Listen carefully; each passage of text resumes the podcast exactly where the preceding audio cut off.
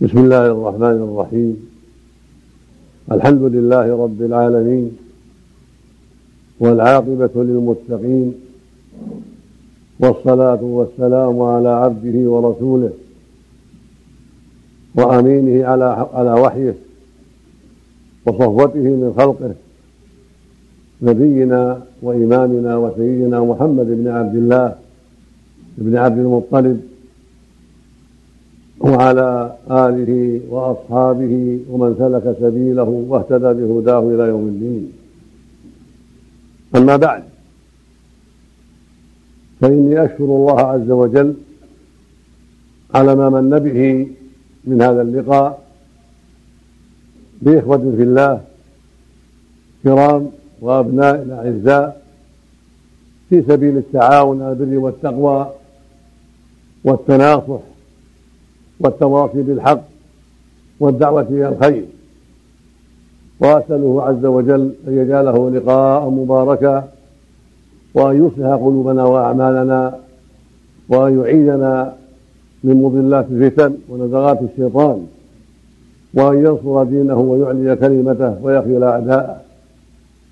ثم أشكر القائمين على هذه المؤسسة وعلى رأسهم سمو الأمير محمد بن فهد بن فيصل على سعود على هذه الدعوة أي على دعوته لي لهذا اللقاء. وأسأل الله أن يبارك في جهود الجميع وأن يصلح أعمالهم وأقوالهم وأن يمنحهم الإخلاص والصدق والصبر والمصابرة والاستقامة على الحق وأن ينفع بجهودهم ويعينهم على كل ما فيه صلاح المسلمين وسعادتهم في العاجل والآجل وعلى كل ما فيه نفع هذه الدولة ونفع المسلمين في هذه البلاد وفي كل مكان إنه خير مسؤول. أيها الإخوة في الله أيها الأبناء الكرام إن الله عز وجل بين في كتابه العظيم خصال المسلمين وأخلاق المؤمنين في مواضع كثيرة. وحث عليها ورغب فيها وأمر بها في مواضع وأثنى على أهلها في مواضع ووعدهم على ذلك الخير الكثير والعاقبة الحميدة والفوز بالجنة والكرامة. ومن ذلك ما سمعتم في الآيات التي تلاها الأخ إبراهيم وهي الآيات الكريمات من آخر سورة آل عمران. إن في خلق السماوات والأرض واختلاف الليل والنهار لآيات لأولي الألباب. الذين يذكرون الله قياما وقعودا وعلى جنوبهم الآيات. هذه الآيات العظيمات كان نبينا عليه الصلاة والسلام يقرأها إذا استيقظ من نومه عليه الصلاة والسلام. استيقظ من نومه يقرأ هذه الآيات إلى آخر السورة. ويمسح النوم عن وجهه ويرتل هذه الآيات ويرفع بصره إلى السماء ويقرأ هذه الآيات. إن في خلق السماوات واختلاف الليل والنهار لآيات لأولي الألباب. وأولو الألباب هم أولو العقول والألباب جمع لب وهو العقل الصحيح الميز فهم صلاح عقولهم وسلامتها وصحتها وصفهم الله بهذه الصفات. وهي وهي أنهم يذكرون الله قياما وقعودا وعلى جنوبهم. ويتأثرون بهذه الآيات التي أوجدها سبحانه. ومنها خلق السماوات والأرض واختلاف الليل والنهار. فإن آيات الله كثيرة. ومن جملتها خلق هذه السماوات وارتفاعها وخلق هذه الأرض في استفالها واتساع هذه وهذه وما فيها من الآيات وما فيهما من الآيات العظيمات الكثيرات وهكذا اختلاف الليل والنهار من جملة آياته العظيمة سبحانه وتعالى. فلهذا أخبر أن في ذلك آيات لأولي الألباب. ثم ذكر بعض أعماله من ذكر الله قائمين وقاعدين وعلى جنوبهم بالقلب واللسان والعمل.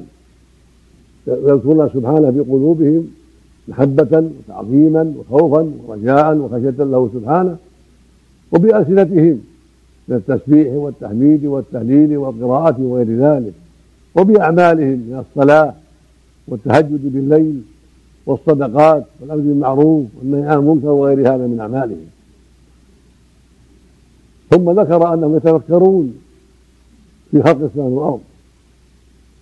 ليسوا بغافلين بل مع الذكر القولي والعملي والقلبي هم مع ذلك يتفكرون ليسوا غافلين بل يتفكرون في خلق السماء والأرض.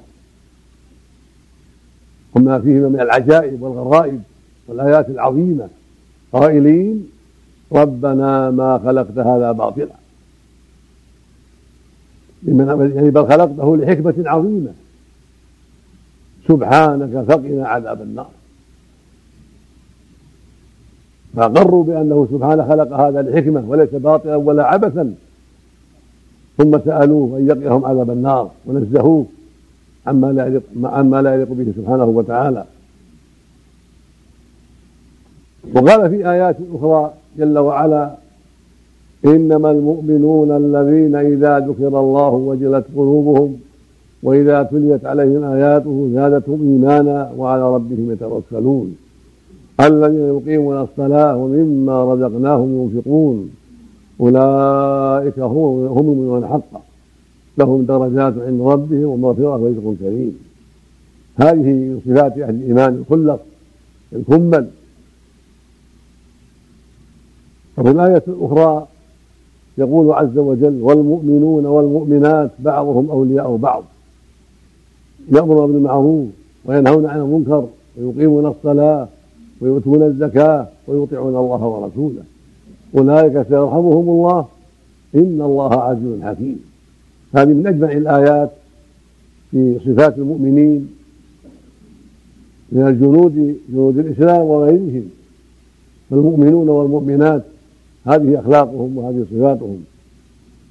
ومن أعظم من يجب أن يعتني بهذه الصفات ومن أحق من يعتني بهذه الصفات جنود المسلمين المعدون للجهاد في سبيل الله والرباط في ثور البلاد هم من أولى الناس ومن أحق الناس بأن يتخلقوا ويتصفوا بهذه الصفات.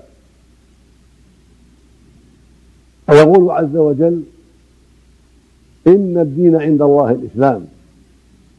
ويقول بلى من أسلم وجهه لله وهو محسن. ويقول من يبتغي غير الإسلام دينا فلن يقبل منه. ويقول اليوم أكملت لكم دينكم وأتممت عليكم نعمتي ورضيت لكم الإسلام دينا.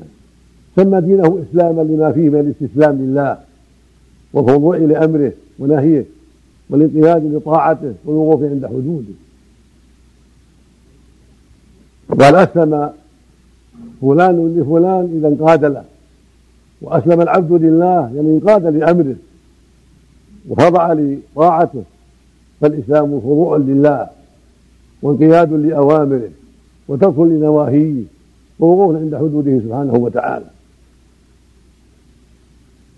وسمي إيمانا لأن المسلم يفعل ذلك عن إيمان.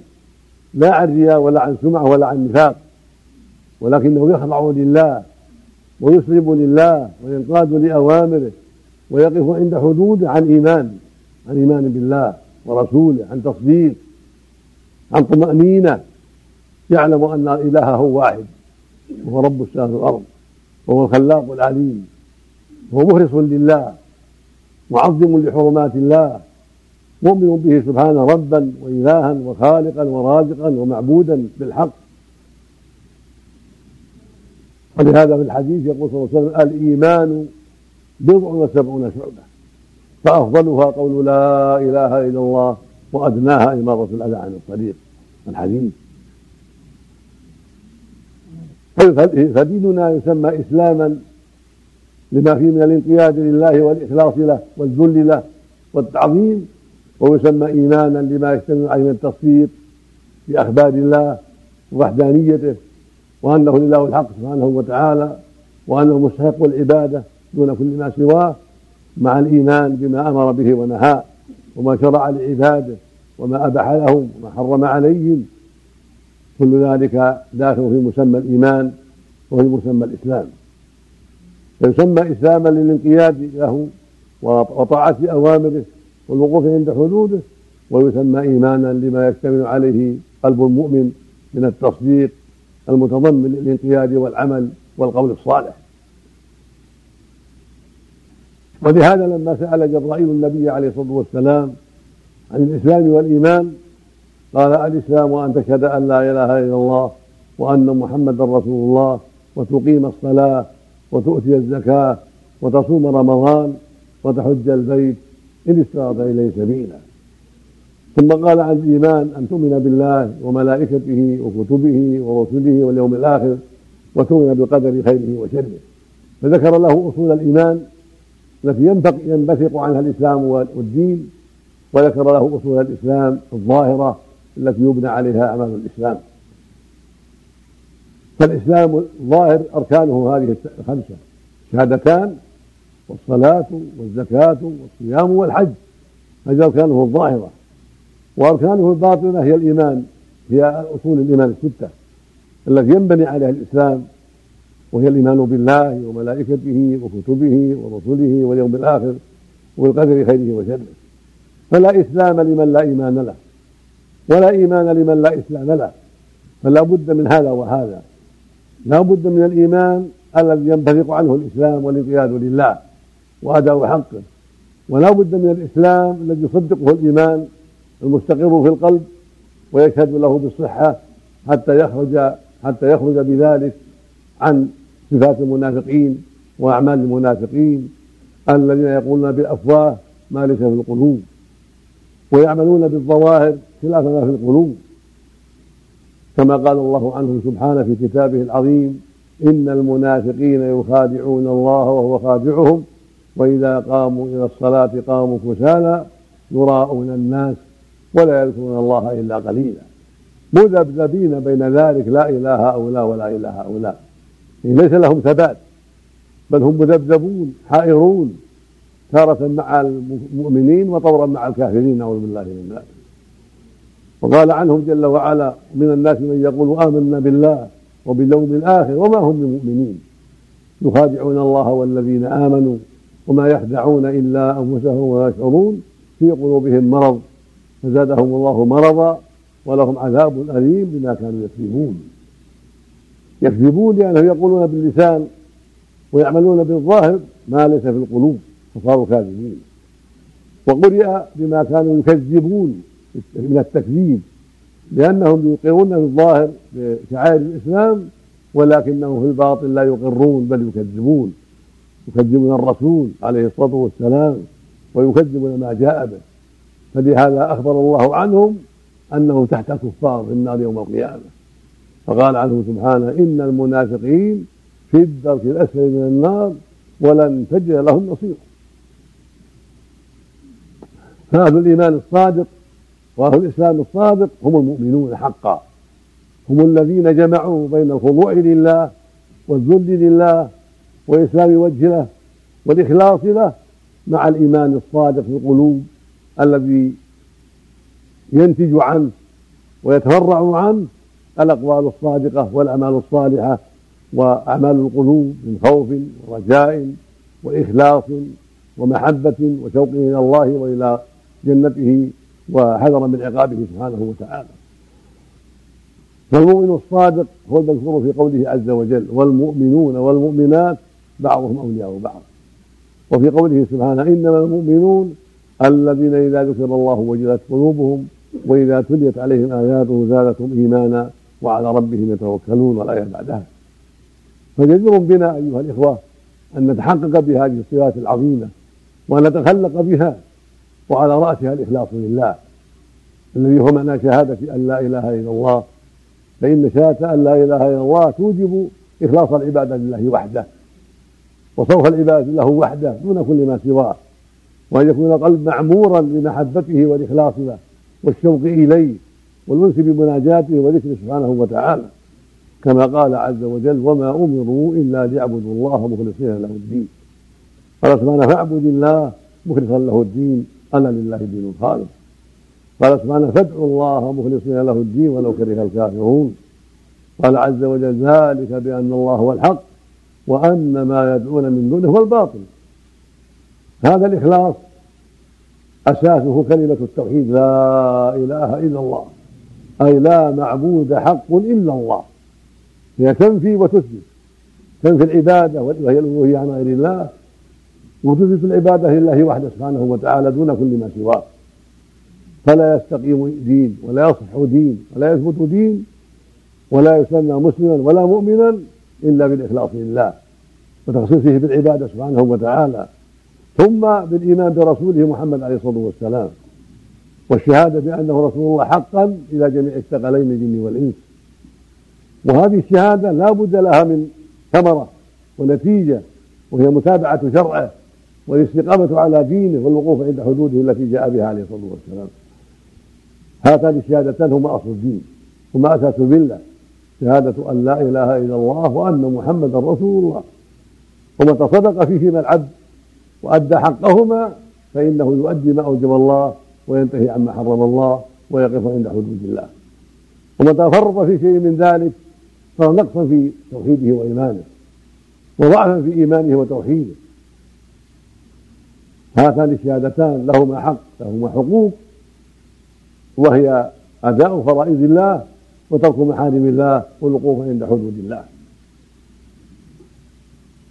وفي هذه الآية الكريمة آية البراءة بيان لمهمات تلك الحقوق وأصولها في قوله عز وجل والمؤمنون والمؤمنات بعضهم أولياء بعض يعني المؤمنون مصدقين بالله وموحدين والذين أقروا له بالتوحيد والإخلاص وعبدوه وحده من الرجال والنساء. بعضهم أولياء بعض.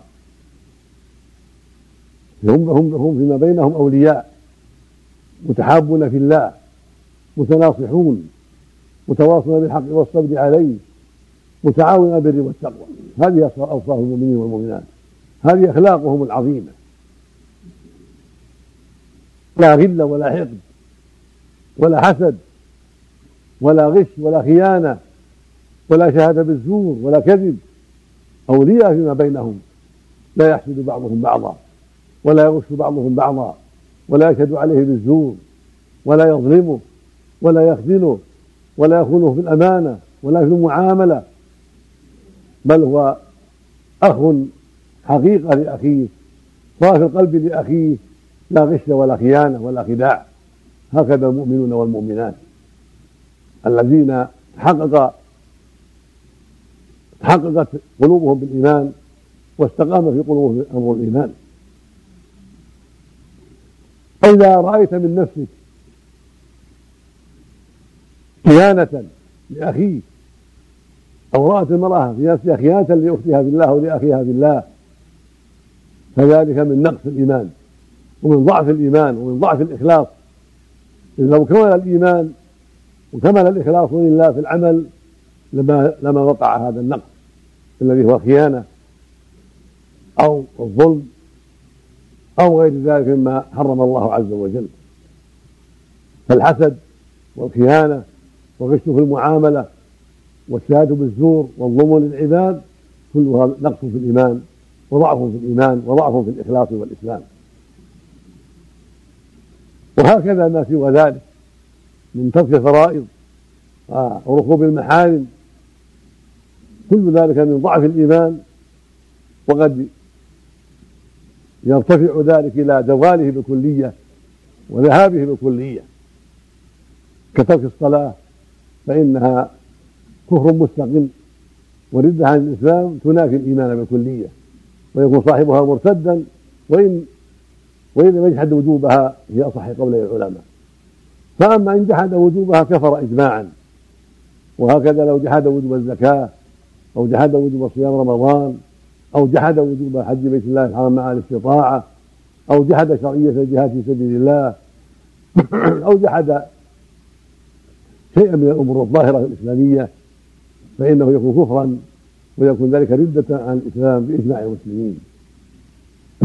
وهكذا لو جحد بعض ما حرم الله من المحرمات المعروفة المعروفة من الدين بالضرورة كان يقول إن الزنا حلال أو الخمر حلال أو العقل الوالدين حلال أو الربا حلال فإن هذا كفر ورد عن الإسلام نعوذ بالله من ذلك. هذه المعاصي والمخالفات منها ما يزيل الإيمان بكلية ويزيل الإسلام بكلية ويكون صاحبه مرتدا مفارقا للإسلام كما سمعتم في الأمثلة. ومنها ما يجعله ضعيف الإيمان ناقص الإيمان كتعاطي بعض المحرمات من ثم المسكر من البخل بالزكاة من عقوق الوالدين أو أحدهما من تعاطي الربا من الغيبة والنميمة من الحسد والبغي والظلم كل هذا نقص في الإيمان وضعف في الإيمان وهو يزيد وينقص. الإيمان يزيد الإيمان يزيد بالطاعات وينقص بالمعاصي والضعف يختلف. يكثر الضعف بكثرة المعاصي ويقل بقلتها. ومن ذلك تعاطي ما حرم الله من الإسبال في الملابس وحلق اللحى وغير هذا مما حرم الله. كثير من الناس يتساهل في هذه الأمور ولا يبالي بملابسه ولا بلحيته بل يحلقها ولا يبالي ويسبل ثيابه ولا يبالي وكل هذا من المنكرات التي تضعف الإيمان وتنقص الإيمان. كما قال النبي صلى الله عليه وسلم في الحديث الصحيح قصوا الشوارب ووفروا اللحى خالفوا المشركين. وقال عليه الصلاة والسلام جز الشوارب وارح اللحى خالف المجوس. وخرج مرة على أصحابه رضي الله عنهم فرأى فيهم فرأى بعض مشايخ الأنصار بيض لحاهم فقال يا معشر الأنصار حملوا وصفروا وخالفوا لدى أهل الكتاب يعني من اليهود والنصارى. فقالوا يا رسول الله إن أهل الكتاب يعني اليهود والنصارى يتسرولون ولا يتجرون فقال خالفوهم تسرولوا واتجروا فقالوا يا رسول الله إن أهل الكتاب يتخففون ولا ينفعلون قال خالفوهم. تخففوا وانفعلوا يلبسوا خفاف والنعال هذا وهذا جائز. قالوا يا رسول الله إن اليهود والنصارى يقصون عثانينهم يعني لحاهم ويوفرون سبالاتهم. فقال عليه الصلاة والسلام خالفوهم. وفروا العثانين يعني اللحى وقصوا السبال وهي الشوارب. فالمقصود أنه صلى الله عليه وسلم بين كل خير ودعا إلى كل خير وحذر من كل شر. وقال عليه الصلاة والسلام ما أسفل من الكعبين من الإزار فهو في النار. فالإزار والقميص والسراويل والبش حده الكعب. لا ينزل. الواجب أن لا ينزل عن ذلك حده الكعب. إذا نزل فيه الوعيد. ما أسلم من الكعب من هذا في حق الرجال. أما النساء فنشر لهن أن يرخين الملابس حتى تستر أقدامهن لأنهن عورة. فلا يجوز للرجل أن يتشبه بالنساء في إرخاء الثياب بل حدها حد الملابس في حق الرجل الكعب والمرأة ترخي لأنها عورة. كذلك ما يتعلق بالصلاة وهي أعظم الواجبات وأهمها بعد الشهادتين كثير من الناس قد يتساهل في ذلك. وربما صلى في البيت وربما صلى وقتا دون وقت وهذا خطر عظيم. وقد قال عليه الصلاة والسلام في الحديث الصحيح العهد الذي بيننا وبينهم الصلاة فمن تركها فقد كفر. خرجه الإمام أحمد وأهل السنة بإسناد صحيح عن بريدة رضي الله عنه وقال عليه الصلاة والسلام بين الرجل وبين الكفر والشرك ترك الصلاة. خرجه مسلم في صحيح عن جابر رضي الله عنه وهم عليه الصلاة والسلام أن يحدق على من ترك الصلاة بيوتهم من ترك الصلاة في الجماعة. ان لقد هممت أن آمر بصلاة تقام ثم آمر بها أم الناس ثم انطلق برجال معهم خزم من حطب إلى رجال لا يشهدون الصلاة فاغلق عليهم بيوتهم. هذا يدل على الأمر العظيم.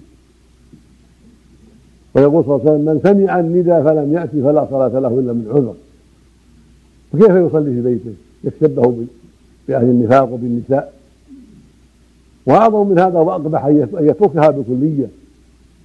بعض الناس لا يصلي إلا الجمعة وبعض الناس لا يترك الفجر وهذه من المنكرات العظيمة. بل من الكفر نسأل الله العافية كما سمعتم من الحديث وبعض الناس يصلي مع الناس إن حضر وإذا صار في البيت ما صلى. كالمنافقين. ولا حول ولا قوة إلا بالله. يقول عليه الصلاة والسلام العهد الذي بيننا وبينهم الصلاة ومن تركها فقد كفر. وسمعتم الله يقول والمؤمنون والمؤمنات بعضهم أولياء بعض. يأمر بالمعروف وينهون عن المنكر ويقيمون الصلاة. ويقول سبحانه حافظوا على الصلوات والصلاة الوسطى وقوموا لله قانتين. ويقول عز وجل وأقيموا الصلاة وآتوا الزكاة واركعوا مع الراكعين. ومن أهم الأمور في الصلاة الخشوع فيها. والإقبال عليها بالقلب والحضور بها بالقلب حتى تؤديها خاشعا مطمئنا خاضعا لربك محرما قلبك بين يديه سبحانه وتعالى. ترجو رحمته وتخشى عقابه لا تنكرها ولا تعجل ولا يذهب قلبك ها هنا وها هنا. فيجمع قلبك على الصلاة واستحضرها واستحضر أنك بين يدي الله وأنك قائم بين يديه ترجو رحمته وتخشى عقابه يقول الله سبحانه قد أفلح المؤمنون الذين هم في صلاتهم خاشعون. ثم ذكر صفات جليلة للمؤمنين ثم قال في آخرها والذين هم على صلوات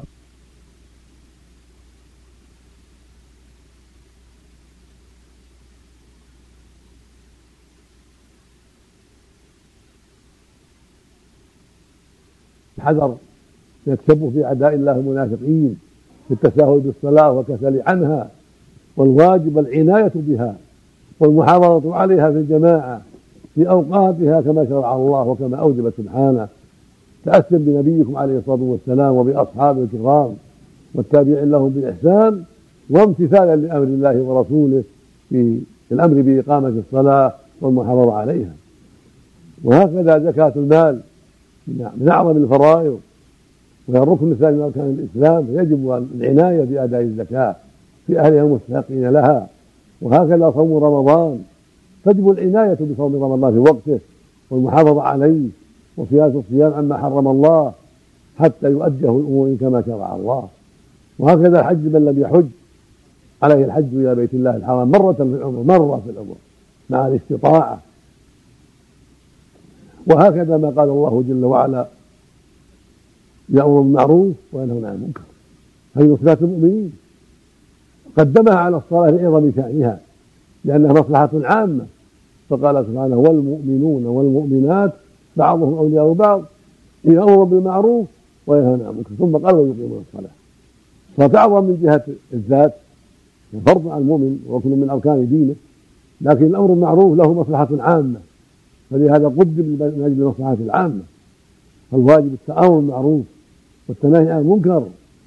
وقال في سورة آل عمران كنتم خير أمة أخرجت للناس تأمرون بالمعروف وتنهون عن المنكر وتؤمنون بالله. قدم على الإيمان مع أنه لا يصح إلا بالإيمان لكن لعظم شأنه ولشدة الحاجة إليه ولعظم المصلحة في ذلك.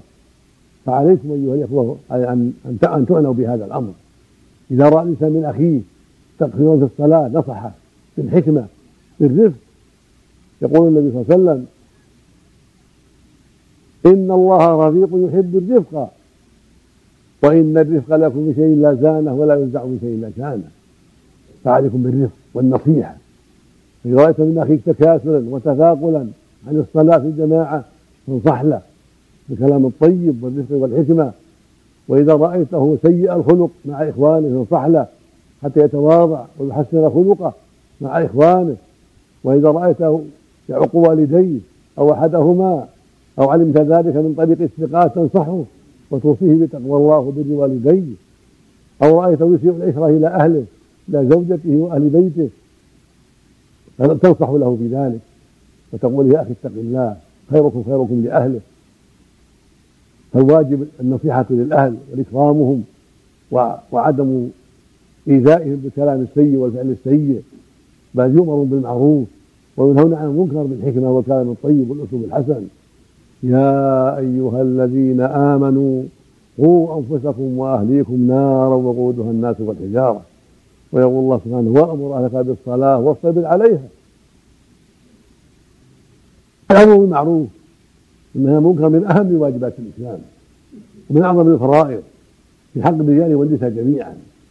ويقول النبي صلى الله عليه وسلم من رأى منكم منكرا فليغيره بيده. فإن لم يستطع فبلسانه فإن لم يستطع بقلبه وذلك أضعف الإيمان رواه مسلم في الصحيح. هكذا المؤمنون فيما بينهم وإذا تركوا هذا الواجب فشت المنكرات.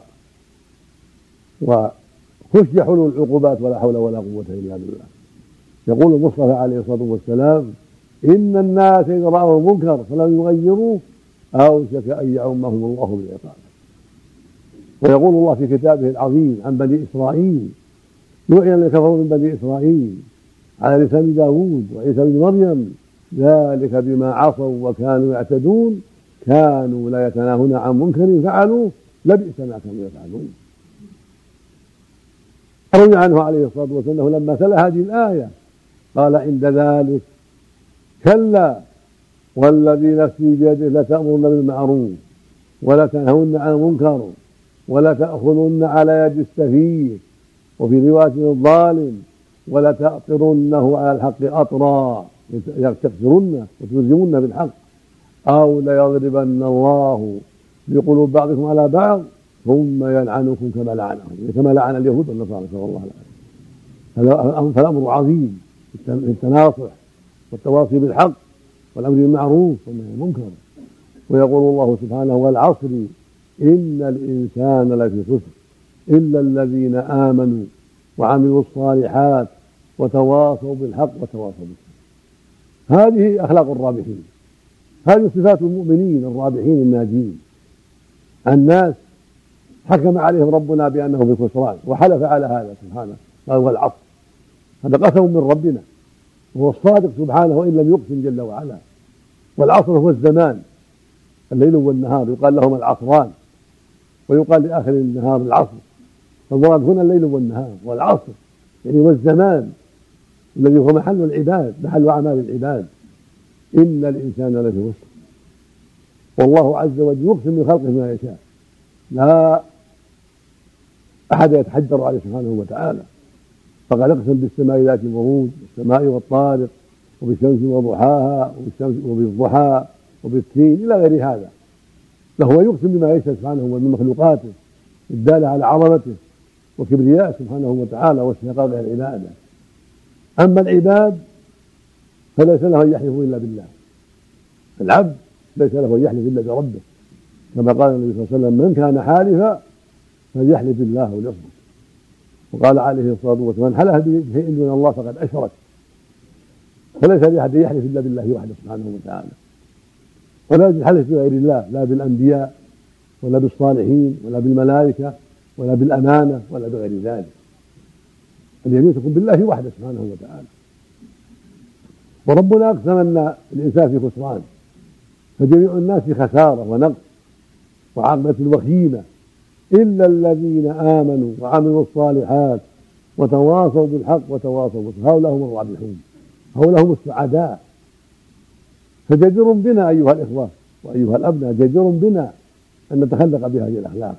الإيمان الصادق بالله ورسوله المستقر في القلب الذي تنتج عنه الأعمال وتنشأ عنه الأعمال الصالحات.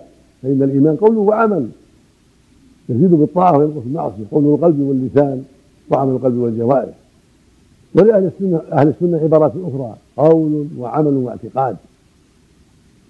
يزيد بالطاعات وينقص بالمعاصي وكلتا العبارتين صحيحة. قول وعمل يعني قول القلب واللسان وعمل القلب والجوارح وقول وعمل واعتقاد قول اللسان وعمل الجوارح واعتقاد القلب وعمله. هذا الإيمان عند أهل السنة والجماعة.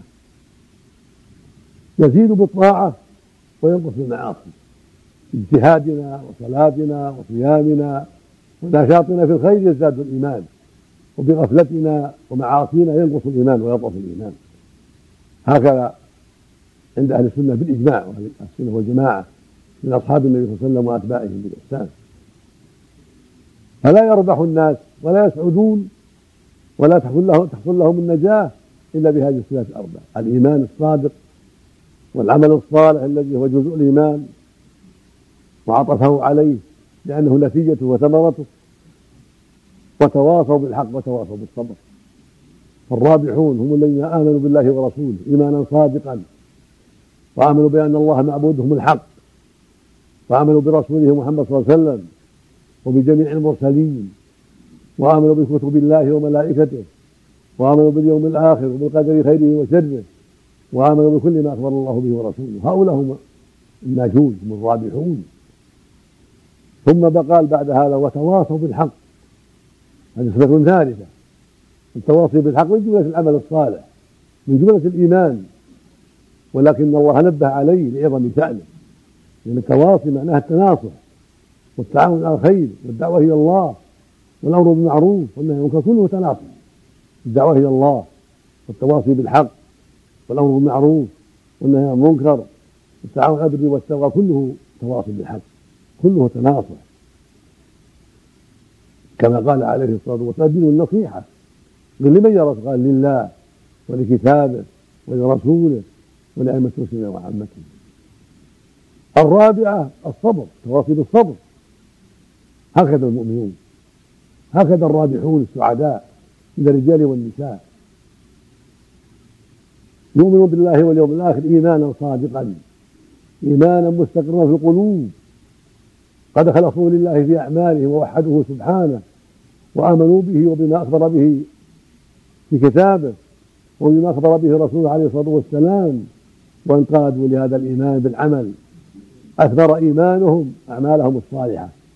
فأدوا الصلاة وأدوا الزكاة وصاموا وحجوا وجاهدوا وأمروا بالمعروف ونهوا عن المنكر إلى غير هذا من أعمال الإيمان. ومن جملة ذلك الخصلة الثالثة التواصي بالحق. هو عمل من أعمال الإيمان.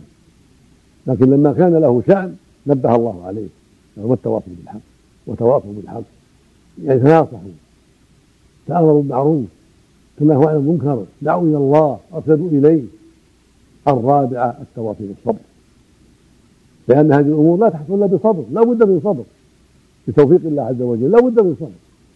الأصل في هذا توفيق الله وهدايته.